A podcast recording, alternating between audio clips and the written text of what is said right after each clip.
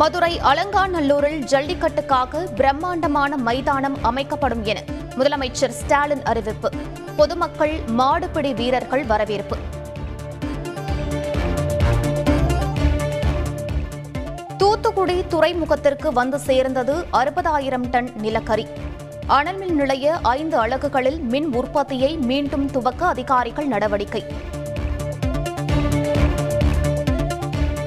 இருளில் மூழ்கும் அபாயத்தில் உத்தரப்பிரதேசம் ஹரியானா மாநிலங்கள். நிலக்கரி பற்றாக்குறையில் அனல்மின் நிலையங்களில் ஒரு வாரத்திற்கு மட்டுமே நிலக்கரி கையிருப்பு என தகவல். சேலத்தில் விதிமுறைகளை மீறிய பனிரண்டு சாய பட்டறைகளின் மின் இணைப்பு துண்டிப்பு. மாசு கட்டுப்பாட்டு வாரியம் நடவடிக்கை. தாலிக்கு தங்கம் வழங்கும் திட்டத்தில் குறைபாடுகள் இருந்ததால் மாற்றம். சட்டப்பேரவையில் முதலமைச்சர் மு க ஸ்டாலின் விளக்கம்.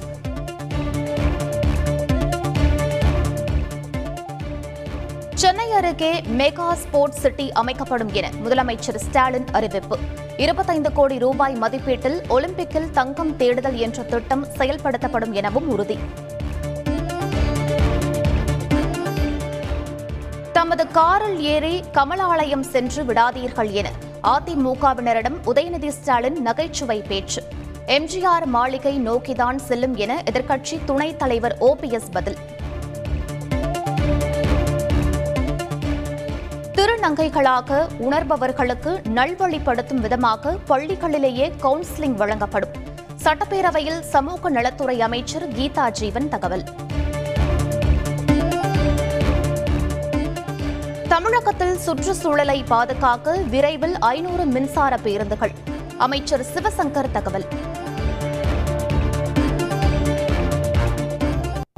பாட்டிலில் ஏன் பால் விற்கக்கூடாது என தமிழக அரசுக்கு சென்னை உயர்நீதிமன்றம் யோசனை. பால் பொருட்களுக்கு தான் அதிக அளவில் பிளாஸ்டிக் பயன்படுத்துவதாகவும் கருத்து. சென்னை புறநகர் பகுதிகளில் வீட்டை குத்தகைக்கு விட்டு மோசடி செய்த கும்பல். நூற்றி ஐம்பதுக்கும் மேற்பட்டோர் போலீசில் புகார் பத்து கோடி ரூபாய் வரை மோசடி என பகீர் தகவல். கொடநாடு கொலை கொள்ளை வழக்கு தொடர்பாக சசிகலாவிடம் தனிப்படை போலீசார் கேள்வி.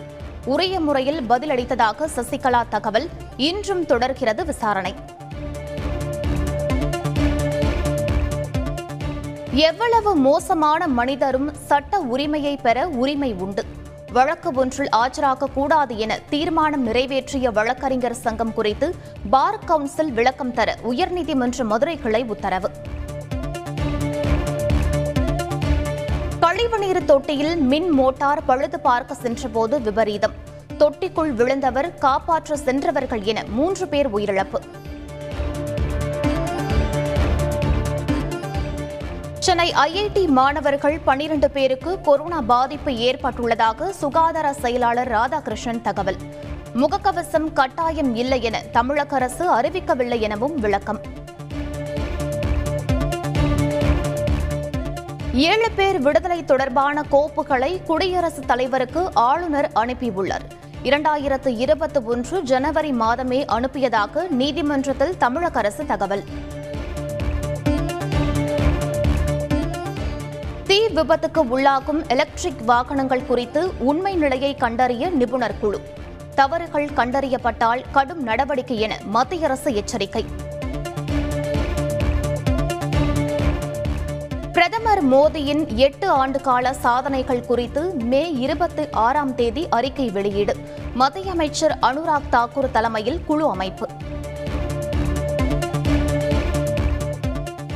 தேர்தல் வியூக நிபுணர் பிரசாந்த் கிஷோர் காங்கிரஸில் இணைவது குறித்து இன்று ஆலோசனை. நாடாளுமன்ற தேர்தலை எதிர்கொள்வதற்காக அறுநூறு பக்க அறிக்கை தயார். இந்திய பிரதமர் மோடியுடன் இங்கிலாந்து பிரதமர் போரிஸ் ஜான்சன் இன்று சந்திப்பு. விஜய் மலையா நீரவ் மோடி வழக்கின் நீதி குறித்து இந்தியா சார்பில் வலியுறுத்தப்படும் என எதிர்பார்ப்பு. இலங்கைக்கு மேலும் ஐம்பது கோடி டாலர் கடன் உதவியை இந்தியா வழங்குகிறது. இலங்கை வெளியுறவுத்துறை அமைச்சர் பெராரஸ் தகவல்.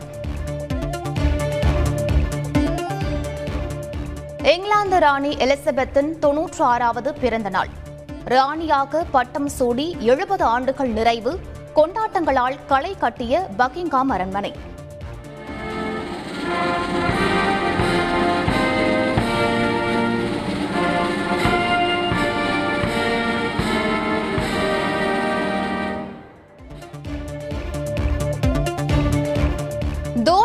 மாயாஜாலத்தில் சென்னை சூப்பர் கிங்ஸ் அணி த்ரில் வெற்றி.